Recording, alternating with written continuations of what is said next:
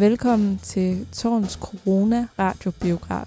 Normalt sidder vi tæt sammen i det lille tårn, lytter til radio og stiller spørgsmål til de mennesker, der står bag produktionerne.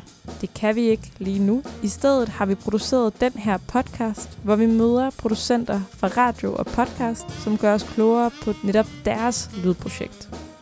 Du vil kunne høre rystelserne fra bussernes rejse over broen og se havnebussen sejle op og ned af kanalen, for alle afsnit er optaget i tårnet på Knebelsbro.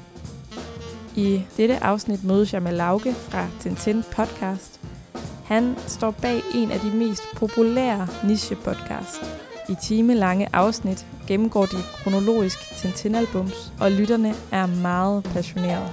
Vi tog en snak om, hvorfor der skulle laves en podcast om Tintin, og hemmeligheden bag podcastens succes. Vi sidder her i tårnet på den øverste etage og kan kigge ud over Københavns Havn. Jeg sidder sammen med øh, Lauke, som er den anden halvdel af Tintin-podcasten, havde jeg lyst til at sige. Øh, Mads Eller kunne den ikke være her i dag. halvdel. Eller den første halvdel, hvis du heller vil være det. Masser her ikke til at sige dig imod. Nej, det er det. Velkommen til. Tak. Hvad er du for en? Jeg præsenterer mig selv først og fremmest som podcaster. Jeg laver flere forskellige ting, og det er både i øh, podcast og også sådan lidt tv-regi og forskellige ting. Og hvordan opstod så Tintin? Det er det, vi skal snakke om i dag. For at være helt ærlig, så havde jeg i længere tid gået med tanken om, at jeg gerne ville lave en podcast. Jeg var kæmpe podcast-fan og nørd, og er det stadig. Og lytter ufattelig meget til podcast. Og sådan, jeg kunne virkelig godt tænke mig at lave en podcast. Og sådan, og jeg kunne faktisk godt tænke mig, jeg synes, der kunne være noget sjovt med at lave en podcast omkring Tintin i et andet format. Og det er ikke fordi, at jeg er den store tegneserie-nørd. Jeg har ikke læst, jo, jeg har læst som altså Anders And og Tintin og, sådan, og også læst det, det hyppigt, men det er ikke noget, jeg har dyrket eller købt eller noget som helst. Men jeg synes, der var noget sjovt i den der med, at du har Tintin, som foregår i sin samtid og er utrolig påvirket af sin politiske samtid. Så, så den historie, det vil jeg godt have frem. Og så var det bare, øh, at jeg mødte Mads, og så tænkte jeg, okay, her er en, som faktisk er endnu bedre til at snakke frit for munden, end jeg er. Og synes, han kunne være helt oplagt til det, fordi han også kendte Tintin. Så mm, min grundlæggende idé var at sige, at vi skal fortælle det 20. århundrede igennem Tintin. At, og det er jo det her med at tage Det var noget... missionen, eller hvad? Det er det i hvert fald blevet til. Jeg kan Ja. ikke huske, om det var det, vi formulerede det som mm. dengang. Men, men det er det i hvert fald blevet til. At, at det er at fortælle det 20. århundrede igennem Tintin. Og det øh, for det første ambitiøs, Men jeg kan utrolig godt lide at tage noget, som er et medie, som mange har et forhold til, og har haft et forhold til som barn. Og så prøve at gå et spadestik dybere og finde ud af, hvad der ellers ligger bag det. Og det, det synes jeg øh, Tintin var et rigtig godt udgangspunkt for. Fordi der ligger utrolig meget mere bag. Og hvis jeg skal også være ærlig, så kan du tage sådan noget Asterix og Lucky Luke. Vil, vil du ikke kunne grave lige så dybt i og finde lige så meget? Hvorfor? Fordi det allerede er en kommentar på den tid, universet foregår i. Det er Tintin ikke. Nej, det foregår i sin nutid. Og øh, historien er utrolig præget af sin nutid. Øhm, hvor at sådan noget Asterix og Lucky Luke, det, det er mere det er mere postmoderne. Det, det er mere, jamen, vi, vi, vi kommenterer på nutiden med, med den her tid, som tusind år før, eller fandt det er. Det foregår i Asterix, ikke? Hvordan startede det? Hvordan mødte du Mads? Øh, jamen, jeg, jeg mødte Mads på Politikens Kritikerskole, som er et rigtig fint initiativ. Politikken fremstår så som, at de er mediefrelserne i hele verden. Det kan man diskutere, men, men, men som udgangspunkt er det et fint initiativ. Der var bare et eller andet omkring, at vi kunne nogle andre kulturelle referencer end vores omgangskreds. Altså, vi, vi kunne sidde og snakke om alt muligt andet og fandt begge to ud af, jeg kunne huske, jeg var hjemme hos Mads på et tidspunkt, og se, at han havde ut- masse Tintin-albums, og så sagde jeg, hey, jeg kan også godt lide Tintin. Og så kan jeg huske, at vi sad en aften på den bodega, der hedder Søren Geds Garage, øhm, ligger lige ved Nørreport station, og vi havde en lang snak om Werner Herzogs Fritz Caraldo.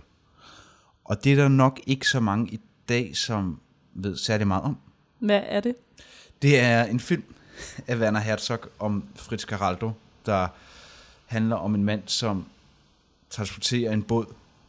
Og nu kan jeg ikke engang, det er sgu lidt pinligt, men jeg mener igennem Amazonas. Og Werner Herzog vælger så at lave en film om Fritz Caraldo, og gør akkurat det samme. Så han laver en fiktionsfilm, men han tager den der båd og transporterer den tværs over Amazonas. Så det, det, det er et meget syret projekt. Øhm, men det er bare sådan noget som, det, det er lidt ældre referencer, end, end vi kender til i dag, hvor rigtig meget i dag, det bliver meget superhelte referencer og sådan nogle ting. Og jeg synes måske, det er meget fint også at kunne gå lidt længere tilbage i historien. Første gang, da du så foreslår ham, øh, jeg synes, vi skal lave en Tintin-podcast. Hvordan reagerer han? Jeg husker det som om, og nu må han så, så må han slå mig bagefter. Jeg husker det som om, han tænkte, hmm, okay. Og så tror jeg, jeg spurgte på gange. Øh, og til sidst så sagde han ja. Og så prøvede vi, og det gik rigtig dårligt. Hvorfor gik det dårligt? Vi la- altså, vi, den første episode, vi lavede, hvor vi optog det, var på ingen måde god. Det fungerede overhovedet ikke. Og det gik op for os, at hvis vi skulle lave det her, så krævede det meget mere forberedelse, hvis det overhovedet skulle lyde godt. Jeg tror, jeg havde en illusion om, at de podcasts, som jeg godt kunne lide, at det var nogen, der tændte for en mikrofon og bare snakkede. Og der gik det op for mig, at det er det på ingen måde. Det kræver utrolig meget forberedelsestid. Og det gik ligesom op for mig der, at hvis man skal lave det her, så skal man faktisk, for at skabe illusionen om, at man bare sidder og snakker for en åben mikrofon, og det lyder godt, så skal man forberede sig utrolig meget. Så ja, den eksisterer ikke engang. Mads, han, han skammer sig så meget over, så han slet, slettede den under to minutter efter, vi havde optaget den færdig. ja, okay. Hvorfor skulle der laves en podcast om Tintin? Det korte svar er, det skulle der heller ikke. Altså, det er der ikke behov for. Men det, det var bare et, et passionsprojekt. Og jeg, jeg kan huske på et tidspunkt, at jeg så en, øh, en komiker, øh, som lavede nogle meget populære videoer, som havde nogle Tintin-plakater. Øh, han lavede det helt sikkert i sit eget hjem, så han havde nogle Tintin-plakater på væggen. Og så så jeg på de der, og så tænkte jeg, det skal kraftedme være løgn, at der kommer en og laver den før mig. Fordi det vil jeg, det vil jeg fortryde resten af mit liv. Så, så det var faktisk en eller anden frygt for, at jeg vil rigtig gerne lave det, men at hvis der lige pludselig kom nogen og lavede det før mig, så ville det ikke give mening at lave det. Og så var det bare den grundlæggende idé at fortælle det 20. århundrede igennem Tintin. Men hvad mener du helt præcis, når du siger det? Altså, fortælle det 20. århundrede med Tintin? Tintin starter sit eventyr i øhm, 29. Og han starter med at tage til Sovjetunionen. Og han slutter sit eventyr, kan man diskutere hvornår, men, men Aschie dør i 85, så der, der slutter det i hvert fald formelt. Og han har jo et fær- ikke færdiggjort album, som, øhm, som man i hvert fald også må forholde sig til, hvis man er stor til en nørd. Men det, altså det 20. århundrede er jo en, en voldsomt interessant periode, hvor der sker utrolig meget. Vi har to verdenskrige, som ændrer på alt. Du har hele imperialismens fald, øh, og kapitalismens opblomstring, og du har øh, en helt ny form for verdensorden. Og alle de ting er faktisk med i Tintin. Ikke direkte som udgangspunkt i forhold til at fortælle historie og plot, men de præger historie og plot ufattelig meget. Så på den måde synes jeg faktisk, at, at der er alle elementerne i forhold til at fortælle det 20. århundrede. Det, det, det ligger faktisk i Tintin. Og det er ikke fordi, at han har tænkt, at det skulle være sådan. Det er fordi, han selv har været, altså Aché, skaberen bag, har selv har ja, været i det 20. århundrede. Og, og, og, og derfor har han jo bare taget de politiske interessante emner, øh, som han gerne vil fortælle en god historie ud fra. Det var også noget, jeg bemærkede, da jeg lyttede til podcasten. Det var faktisk, at det blev lige så meget et portræt af ham. Ja.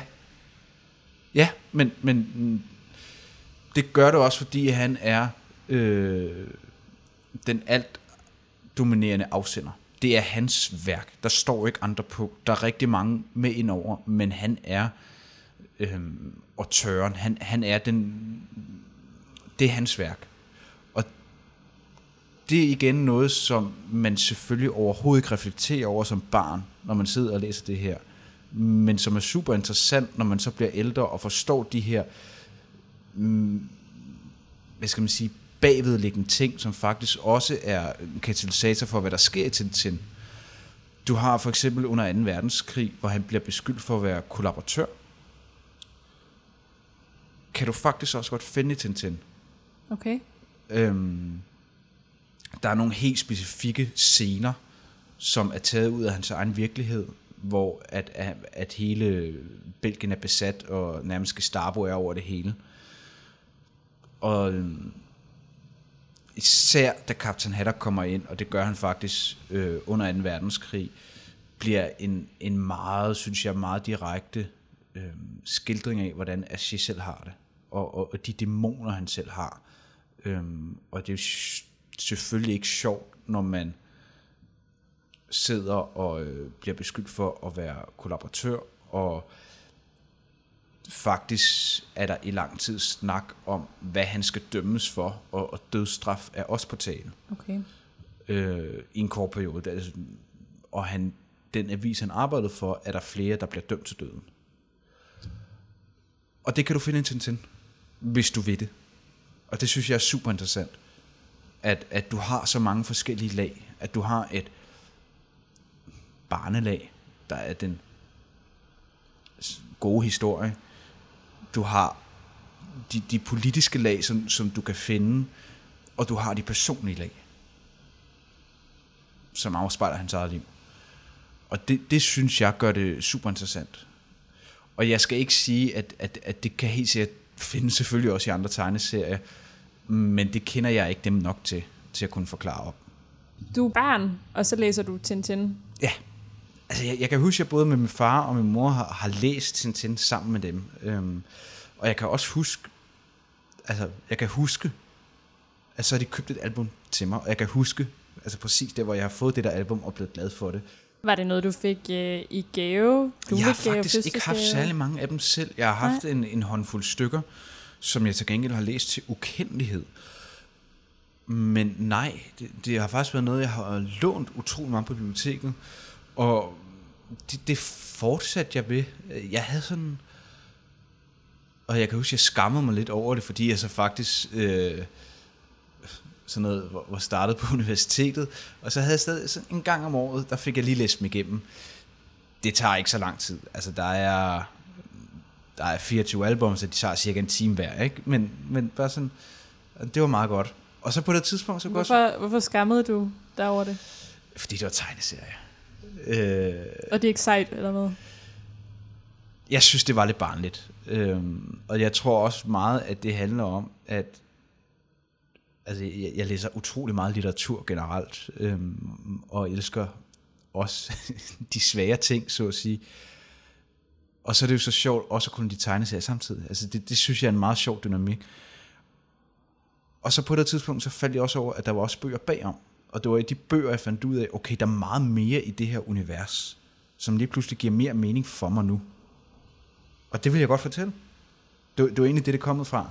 Har I fået nogle henvendelser eller klager, efter at have lavet podcasten, over måden, I har sådan gennemgået de her øh, albums? Nej, vi har fået utrolig mange kommentarer, og jeg tolker det som, det kan man jo altid selv vælge, jeg tolker det som om, at det er af ren kærlighed, at der er folk, der kommer med de vildeste detaljer, som vi slet ikke er gået ned i, og siger, ah, bum, hvis I lige havde set sådan og sådan og sådan. Hvad, hvad kunne det for eksempel være? Er der nogen, du kan huske? Mm, jamen, der er noget med, så, så er der på det tidspunkt i en af albumene, hvor vi nævner, at det er kun kaptajnen og nogle andre, der har noget reelt familie. Og så er der en, der kommer, ah, kan man ikke også gang argumentere for bum bum bum? Og, og det synes jeg bare er fedt, at folk gider at bruge tid på det. Fordi at, at det viser bare, at de virkelig interesserer sig for det. Igen, du er ude i, at det er så niche og nørdet, at du brænder for det og gider at bruge tid til at faktisk at skrive ind og, og spørge om de her ting, eller kommentere på de her ting. Og det, og det synes jeg er utrolig fedt. Og noget af det, som jeg, og jeg bruger også rigtig meget tid på det, er rigtig, rigtig glad for, det er vores sociale medier. Øh, fordi der er rigtig mange, der kommenterer på forskellige ting. Øhm, og, og det synes jeg er... Altså det, det for, vi har skabt derinde, er virkelig, virkelig sjovt, fordi så kan man virkelig mærke, at der er nogen, der nørder. Og det er jo ikke fordi, altså, det her det er jo en hobby, altså det ændrer jo ikke verden eller noget som helst, men, men jeg tror for mange at det bare et frirum, og for mange har de, ligesom masser jeg har, læst de her album op til flere gange, og lige pludselig kan de få nogle nye perspektiver på det. Øhm, og, og, og det jeg er sådan set også gang med, med en anden podcast af, af samme slags, hvor at, at det er noget, som alle kender til, men faktisk lige sådan, øj, det var for min barndom, og det var sådan og sådan, jamen det kan jeg godt, og så få nogle nye perspektiver på det. Så man, i den her nichemålgruppe har vi en fælles forståelsesramme, og den, vores opgave så er at folde den ud og give dig nye perspektiver. Vil du sige, det er en hver niche podcast opgave? At det kommer så sandelig an på, hvad det er. Øhm, men ja, altså, jeg synes, at du skal komme med noget mere, du skal sætte dig ind i det, fordi netop den her med, at det skal være en illusion om, at, at du sidder og snakker for åben mikrofon, men jeg hører mange, der siger, hey, vi to, vi kan lave en podcast sammen. Jamen, om hvad? Jamen, det vi snakker om er skidespændende. Jo, jo, men det er alle menneskers samtale, forhåbentlig.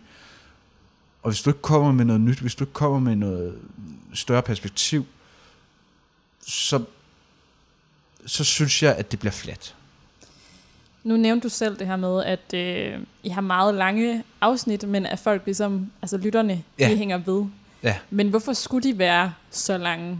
Der er også blevet snakket om det. Øhm, og jeg er nok primært den, som holder på, at lade dem bare være de længder, de er. Og det er mest fordi, at det, da jeg blev forelsket podcastmediet, så hørte jeg nogle andre podcasts, som var eksorbitant lange, øh, fem timer plus. Og det hørte jeg jo selvfølgelig heller ikke ud i et streg, og det gør jeg jo heller ikke med det her. Og det er jo det fantastiske ved podcast, det er, at du ikke skal høre det ud i et. Du kan stoppe det, og så kan du spille videre. Og jeg har jo sådan, altså sendt sådan en ny populær podcast som Genstart, som er de her 20 minutter, hører jeg aldrig ud i et streg. Altså det, det, det når jeg simpelthen ikke, så det, den pauser jeg jo også, og, og kører videre på et andet tidspunkt. Så i stedet for lige pludselig at skulle dele det op, så bliver det, at jamen, det må lytteren sig selv gøre. At, men at her har du et værk samlet. Man kunne godt sagtens argumentere for det. Og der er ingen tvivl om, at hvis vi havde lavet den her podcast i dag, med al den viden, vi havde i dag, så havde vi gjort det på en helt anden måde. Hvordan? Vi havde aldrig gennemgået albumene så minutøst. Vi synes faktisk, at alt det udenom er mere interessant, for at være helt ærlig. Og så har vi nok fundet forskellige passager eller andet. Men det gør jo ikke noget for vores målgruppe, fordi vi netop kan se, de springer ikke fra. De hører det igennem. Nej, de hører det helt sikkert ikke igennem ud i en køre. Det vil jeg ikke selv gøre. Det vil jeg slet ikke anbefale. Øhm, så dejligt er det ikke at lytte til vores stemmer tre timer i streg. Men de lytter det til igennem. Så det er faktisk ligegyldigt. Vi kunne se, at hvis det faldt fra, og det sjove er, det sjove er at, at du er langt fra den første. Vi har utrolig mange, der siger, øh, kan I ikke lave dem kortere? Jo, men vi har lyst til at lave dem så lange. Og folk er ligeglade. De lytter det igennem alligevel. Så, så, så jeg kan godt følge dig. Mit spørgsmål gik også lige så meget på det her med at gennemgå det her med at gennemgå albumsene. Mm. At øh, så er der også en, øh, en automatisk udløbsdato på det, fordi der er 24 albums, og ja. så, så er det slut. Ja, og ved du hvad, det er faktisk rigtig, rigtig dejligt. Fordi at hvis der havde været dobbelt så mange album, så tror jeg for det første ikke, at vi havde tur gå i gang med det på den her måde, og for det andet, at øh, vi jo aldrig blevet færdige. Her tror jeg faktisk, fordi at der har været en udløbsdato på det, at vi øh, har formået at færdiggøre det som et samlet værk, hvis man skal sige det sådan lidt storladen.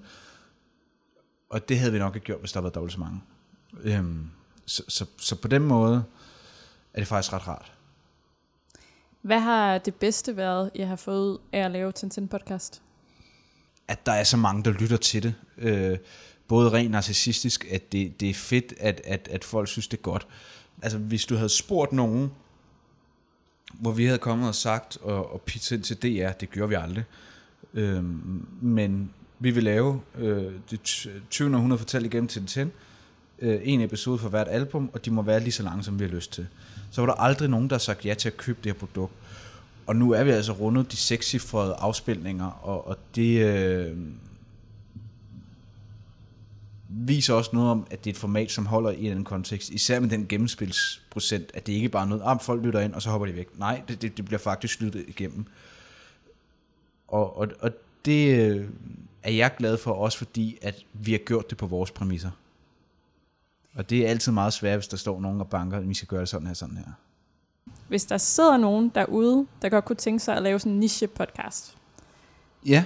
Øh, tre gode råd, inden de går i gang. Hvad vil det være? Jamen, mine tre gode råd til at lave en god podcast og en god niche-podcast, det er faktisk forberedelse, forberedelse og forberedelse. Og det er forberedelse i at tænke konceptet godt igennem. Det er forberedelse i at faktisk bruge rigtig lang tid på at skrive manuskript og, og, og have en klar linje til, hvad det er, du vil igennem med. Og så den sidste ting er, at når man skal starte med det, så jeg plejer faktisk at anbefale, at når man øh, øh, laver den første episode, så laver man den som om, at det skal være den første, og så sletter man den bagefter, fordi episode 2 vil altid blive langt bedre. Og så, mis, så undgår du at miste øh, så mange lyttere. Fordi at hvis de ikke kan høre første afsnit igennem, så kommer de heller ikke med på nummer to. Hvis de godt kan høre første afsnit igennem, så er der langt større sandsynlighed for, at de hører alt det, du laver igennem. I podcasten synes jeg, at hvert afsnit kan man nærmest fornemme, I, I har ikke én favorit, et favoritbillede eller et favoritbandeord. I har mange, og I har svært ved at vælge. Ja. ja. Øhm, så nu vil jeg sætte, sådan, stille dig det umulige spørgsmål. Har du fra hele serien et favoritbillede, favoritcitat og favoritbanord? Mm. Øh, det korte svar er nej. Altså, ja, men, men der er jo mange, og skal man vælge mellem sine børn? Nej, jeg, jeg, jeg kan simpelthen ikke vælge nogen. Øhm. Ja, men øhm, så vil jeg sige mange tak, fordi du kom, Lauke. Jamen, det var en øh, stor fornøjelse. Det er jeg glad for, du synes. Øhm, jeg vil sige, jeg har aldrig sådan læst Tintin. Jeg har set Tintin som barn. Ja. Men øh, det her med at kunne høre jeres podcast og sådan lidt mere forstå den tid, altså det historiske aspekt i det også, altså forstå den tid, den udspiller sig i, og tegner bag og sådan noget, det har faktisk været en rigtig stor oplevelse. Ja. Så tak for podcasten, og jeg vil bare anbefale alle at gå ind og tage et lyt og vente på, at øh, jeres live øh, live kommer op og stå igen øh, ja, efter corona på et eller andet tidspunkt. Ja. Ja, ja. Køb billetter, og, øh, og det er et kæmpe show, I, I planlagt der jo.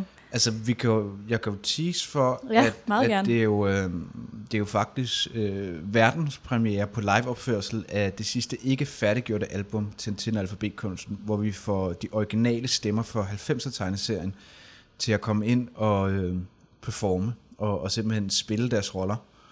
Øhm, så det øh, er vi for det første rigtig stolte af, at de gider, men vi er også sådan helt vildt hyped over, at, at det kunne simpelthen være så fedt. Altså, vi glæder os rigtig meget til det, og vi er også rigtig glade for at sige, så er det det. Så, så, så kommer der ikke mere i den her kontekst. Nu skal man aldrig sige aldrig, hvis der er nogen, der kommer og smider til alle de producenter, der lytter med, en masse penge for at lave noget mere. Men, men ellers, så, så kommer der ikke mere, at, at det er ligesom at lave et færdigt værk. Altså, og det er et imponerende værk, så tak, så tak for det.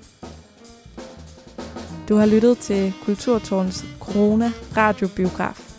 Hold øje med Kulturtårns hjemmeside og Facebook-side for at følge med i åbningstider og events. Tak fordi du lyttede med.